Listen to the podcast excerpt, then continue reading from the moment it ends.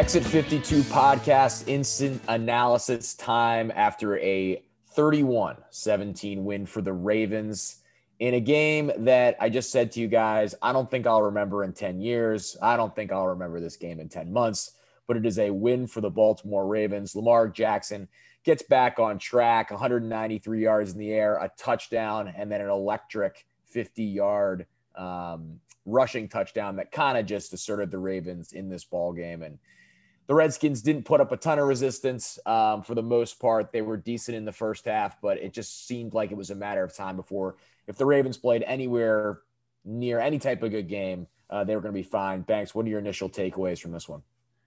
A pretty blase game. It's not, didn't really move the needle too much. They didn't answer a lot of the questions that we wanted to to be answered after that Monday night loss. They came out and let the Reds or almost did it again.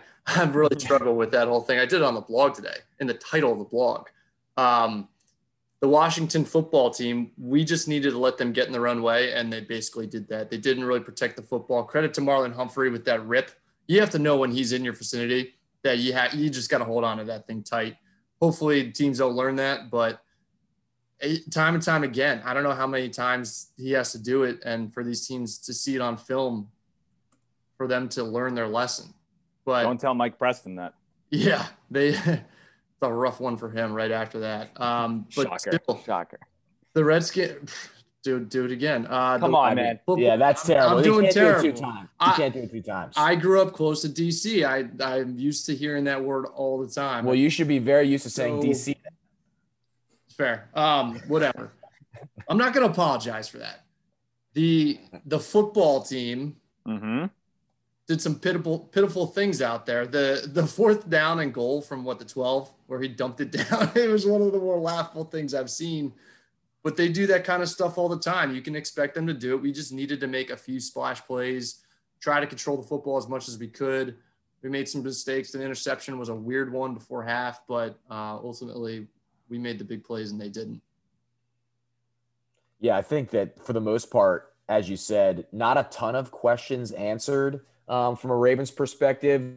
We did call out specifically two guys last week. I want to make mention of that that played well. Matt Judon had two sacks, so Yep. call off the dogs a bit. He had two sacks. I know it's against Dwayne Haskins, uh, but he gets two on the board. And Patrick Queen uh, leads the Ravens in tackles with 12 and had three TFLs. So two guys um, that I think should have been expected to step up and play better this week, and I think that they did.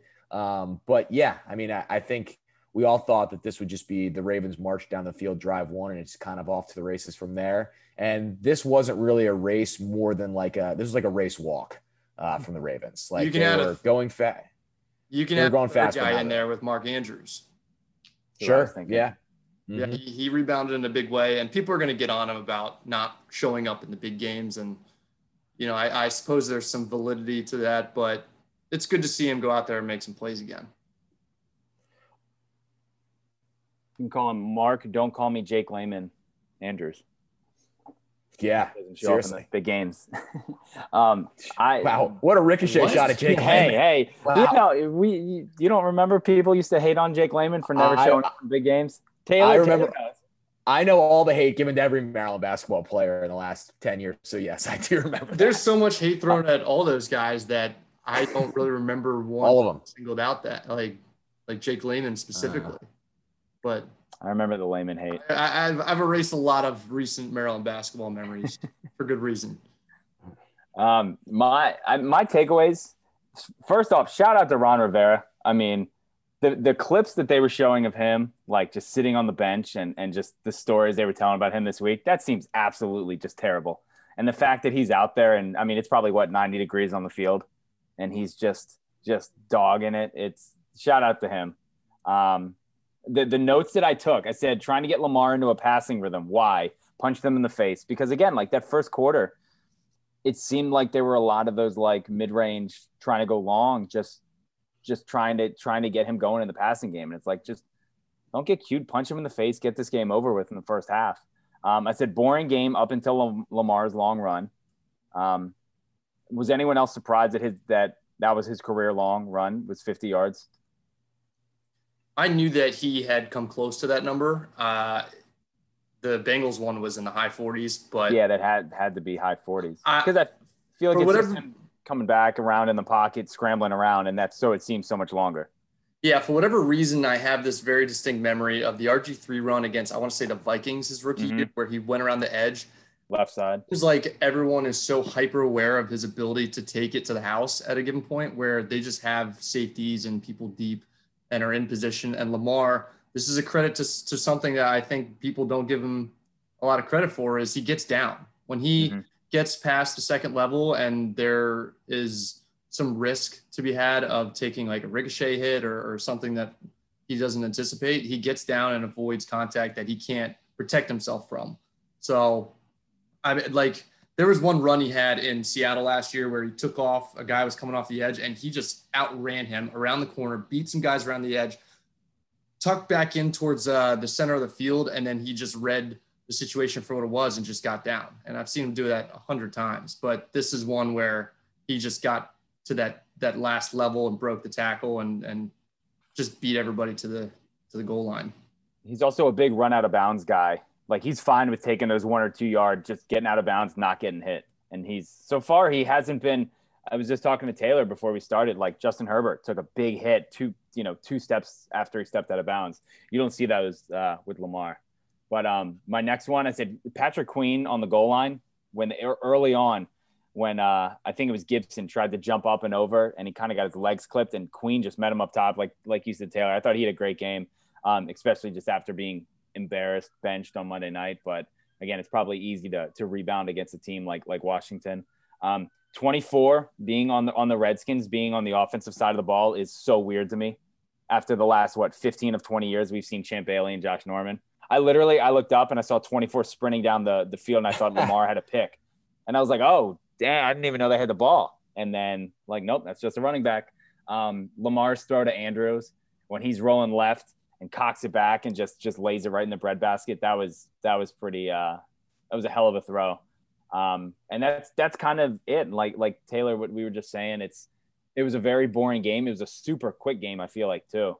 It was it was it just it seemed to fly by. Um, but yeah, the, the guys who we kind of mentioned um, on the podcast on uh, after Monday's game, pretty pretty much all stepped up. I know Mark Andrews only had three three uh, targets, but he had three catches and two nice touchdowns. The they kind of let they didn't let the the Washington hang around, but they just didn't really put their foot on their throats. It, it was just a, yeah, like you said, very blasé, just a boring.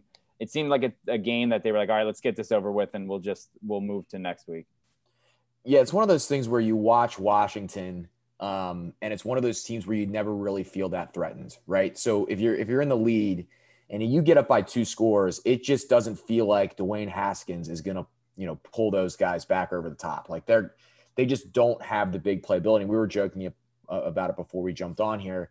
Like he passes side to side maybe more than anybody in the NFL, and they just don't seem to have the confidence to let him really unleash the rock. Now, do they have a lot of downfield targets? McLaurin's pretty good, and then other than that, maybe they don't. Um, so it just felt, and maybe that's the way the Ravens felt too. Like you're coming off that short week, and it's like let's not empty the tank here. Um, but they're going to need to be better than that than they were today against better teams. I mean, that was not a performance that's going to beat the top echelon teams in the NFL. Um, and I, I kind of and and the Ravens won by by multiple scores, but you know, I almost wish it was three or four instead of instead of two after what happened this last week. But you know, they let the let, late touchdown in, and, and it doesn't go that way. But I think it's like a, I think it's like a B minus type of performance. Nothing to like get too excited about, but it's a win.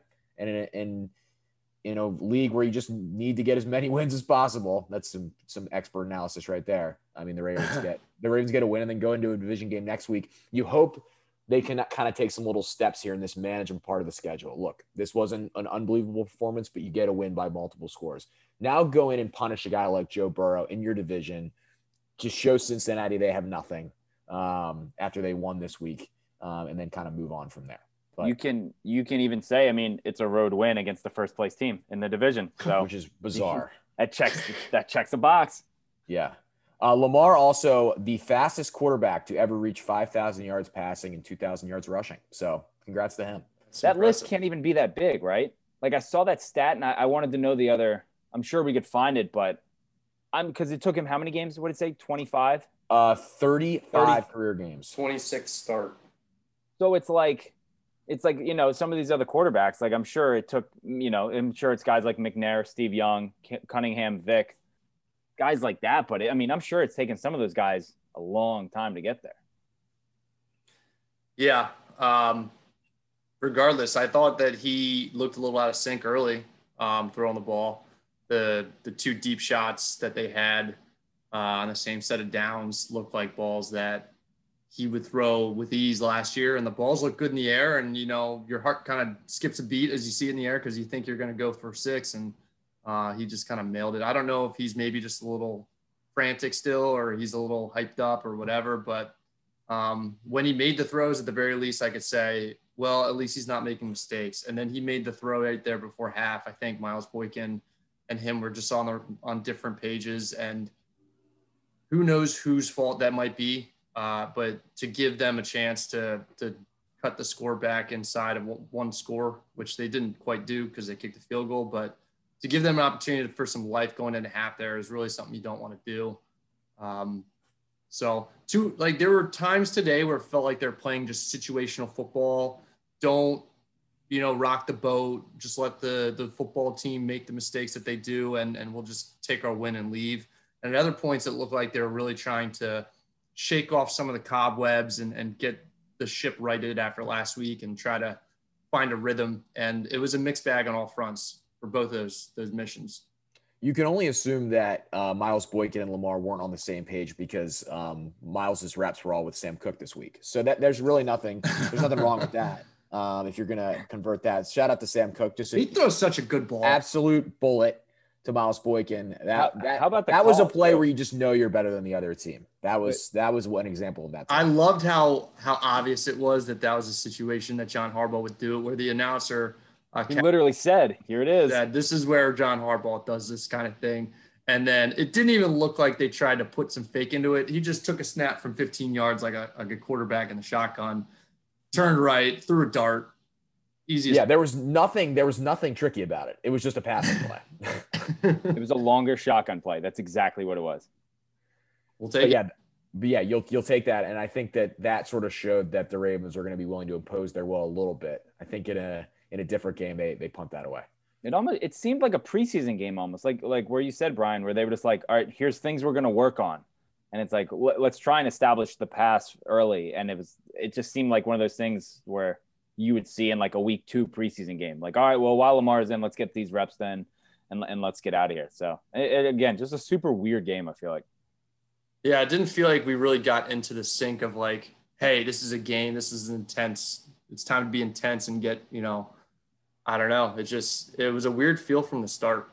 I don't know why that was, but um, whatever. I mean, yeah, I mean, I think the Ravens, whatever. the Ravens didn't run the ball well either, and I think there weren't a lot of holes created. Um, and for the Ravens to win a game pretty easily, where they don't run the ball that effectively outside of that 50-yard run um, over the first three quarters, when the game was, you know, still, I guess, theoretically in doubt. I don't know if it was really ever in doubt, but theoretically, um, that is also going to have to improve. And that Ravens offensive line continues to shift a bit um, every single week. And I don't think they've still truly found their stride. I feel like a broken record saying that every week, but in both facets of the game, uh, passing and, and running, it just doesn't feel like they've totally found a chemistry um, that's correct. So that is also something to continue to watch. Yeah, tying into the offensive line situation to see. Uh, it was noted before the game that with Marlon Humphrey getting the extension, that they had also tried to talk to Ronnie Stanley, and his market is maybe bigger than Humphreys because Laremy Tunsil got that big contract. So I'm sure that Ronnie Stanley's hurt, and that's the reason the the complete reason why he he didn't play today. But it was also an opportunity to take a look at what an offensive line with Orlando Brown at left tackle instead of right tackle would look like. And I thought he played pretty well. He didn't play great, but um, as a unit, the offensive line definitely has some things to work on. I didn't really care for the the two holding calls they they called on Fluker late it wasn't really pertinent to the the result of the game at all. They were just weird calls where I didn't think that he was holding. I, I rewinded and I looked at them because the holding issue across the league has been a really interesting one where they're calling a lot less and the standard has been lessened in terms of or I guess it's been heightened as to what could potentially be called holding. And so I just wanted to rewind it and see what holding is now that we're, we're finally seeing a flag for one. And both the holding calls that on Fluker were, I don't even think they're holding at all. And they definitely weren't even holding under the old standard, let alone the new standard. So it's just a little weird because we we want our pass rush to improve and we feel that they're not really getting home as much as we would like to see them. And part of that might be is that, you know, the offensive lineman could be a little more grabby, which is it's fine. Everybody's playing under the same standard until three minutes left in the game. Fluker's getting called for this. So I just don't know what's what there. And I'm sure it's frustrating for them too. Yeah, it's gotta be it's gotta be difficult to adjust to. And scoring is so up uh, around the league that I mean the NFL continues to do things to let offenses run wild, which just makes for exciting games, uh, but also did, makes it times for adjustments uh, for those guys to make. Did you see the first half over under uh, lines so far this season? I did not. Like the over under, the over is hit like something like 43 out of 60 games in the first half. So mm. I'm sure that not, you know, that this we're not a complete gambling podcast and all that, but it's just interesting that Vegas sees things one way and uh, the league is certainly adjusting and uh, there'll be a, a, correction in terms of the over unders for first halves, I guess. What did the line end up being today? Because I saw someone say 14 and a half. I don't know that I saw 14 and a half. Early in the week, I saw 13. 13 and I saw it close around 14. So there was some spread drama there late, and some people are going to mm-hmm. be um, pretty unhappy with that push. I am not one of those people. So. yeah, I'm trying to you find it. Uh, ESPN had the line listed at 14 and an over under of 45. So 17. there you have it. I don't obviously it's it's different in different places, but that's what the that's what the ESPN Gamecast uh, tells me. So sure, good good for them good for them. Uh, now the Ravens uh, next week face Cincinnati, who got a win today over Jacksonville. Um, we'll obviously jump into that more on our Thursday show, but I continue to just on the surface be impressed by Joe Burrow. Uh, with a not a great offensive line, he continues to play well. With that said, Joe Mixon ran for 151 yards or something nice. today. Um, so they may, might have figured out a little bit on that front, but that uh, that Jacksonville defense um, is certainly not the Ravens defense. Um, bad. That is, I'm sure, some to explain for that performance. But a division opponent, and and like I said before, I think the Ravens need to be better next week, um, especially against a division opponent back at home. You know, back at the scene of your of your of your last loss, um, and sort of building up uh, to that Pittsburgh game. I think you want to be playing better than they played today. So, any final thoughts on this one, guys? My final thoughts would be, hey, you got to win. It didn't look pretty you didn't really get the taste out of your mouth from last week per se in terms of the issues at hand and there's a lot more to look at. But again you've got tape on on things to improve upon. We got to stop the opposition in the screen game. Uh, i think the tackling is part of that too. I think the tackling could be a little bit sharper rather than humphrey and um, and queen. I don't really trust some of these other guys to to make a tackle in the open field but um, and then just to clean up some of these things in the offensive game in the pass game, just find the rhythm a little more. But they'll be all right. They'll be all right. They're three and one. It's you know there's a lot of football left, and if you win three out of four games, you're gonna have a pretty successful time in the NFL. Yeah, I mean they're most likely going to go into the bye at what five and one. Um, like I said, I, I, I think just a quick ta- takeaways are like Marlon Humphrey's damn good like you talked about it earlier, he's he's just really good because maybe a lot of guys would get that big extension and kind of, oh, it's Washington, we'll lay back this week, and you could see him just when he goes after that ball, he's just an animal. Um, and what else is? Oh, RG three, rough homecoming, rough homecoming. yeah, pretty, yeah, pretty much the opposite of what we said. It was on brand. It seemed like they were going to give him. I mean, they put him in with like four and a half minutes left, so I think Harbaugh was going to set, you know, hey, finish this game out, and he took that hit in the end zone and kind of lofted that ball up, and it was so. He I'm tried, sure he tried to run to the sticks the one time too, and he kind of take took a lick. He took yeah. a lick too. Yeah, if you wanted it bad, you could see it. this ain't yeah. 2012, Bobby. Um, he even got up from the first the where he got tackled before the sticks. He kind of got up with like a little like, yeah, I just like got in there and put my shoulder down, like I'm gonna be physical. Like he kind of got off with a little bit of like edge to him, which I appreciate. Like good for him. Like I'm sure. Yeah, I'm good sure, for him. I'm sure jumping back on that field brought a lot of emotion to him. Like I, Oh, that's a crazy feeling. I'm sure. Yeah, it felt good. He'll. uh Yeah, that's. Yeah, that again, was I- partially a sentimental uh, insertion of him in the game there, kind of like giving your fullback a carry in, in garbage time on a you know third and short.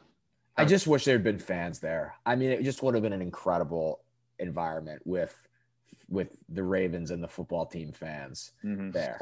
Football Uh, team fan. I mean, that just would have been that so was good. taken away from RG, us. RG3 coming into the ball game. I mean, It's probably Ugh. the last time the Ravens play at FedEx Field. If you think about it, they won't go back to DC for eight years, and who Yeah. knows what their stadium situation. yeah, they're trying to build a new stadium. That's true. Who knows? I mean, that's going to be that's a whole What a that's, dump. that's a whole What we a do a whole podcast on that. Yeah, that yeah. I mean, to, to to to close to close, my final thoughts are good. I hope the Ravens never go back to FedEx Field because that's the worst stadium in the league. Like that that entire situation down there stinks, and it- it- the Redskins know it stinks. Or excuse me, the football team know it stinks. Dan Snyder knows it stinks. That's why he wants to build another stadium. But man, as someone that has seen two Taylor Swift concerts down there, it is hard to get in and out of there. I've never seen a I've never seen I've never seen a professional football team game down there. Taylor Swift concert's way more important than watching that team play. But man, that stadium stinks. That stadium absolutely stinks. But fortunately, no one had to sit in traffic for three hours after the game because there were no fans. So Very true. Re- another real quick shout out to Joe D, John B, and Joe O for uh, DMing us, making sure that we are recording. Oh yes, yes, we are recording. All three of us uh, Yeah. are recording are recording this one. So Our bases are covered. our bases are very very covered um, on this one. Ryan Clark tweeted something. I'm trying to find it. Oh, here it is. Man, the Ravens put RG3 in the game. That type of day for the team. I'm going to hold the football part of the Washington squad until they prove to me that's the sport they're playing. Wow. Thank you, Ryan Clark, for a great close to this podcast. Just eviscerating the football team. Smythe, all post game after a Ravens 31 17 win over the football team. The battle of the DMV goes to, or the I 95, or the battle of the Beltway, or whatever the hell you want to call it, goes to the Ravens. We will see you for the Thursday show. Uh, make sure to tune in Thursday morning. We will try not to record it twice as we recorded the last show. We record Wednesday night. Make sure to check in with the mailbag. You can DM us at Exit 52 Podcast on Instagram or Twitter. You can DM any of us on Twitter or tweet at us or whatever you want to do.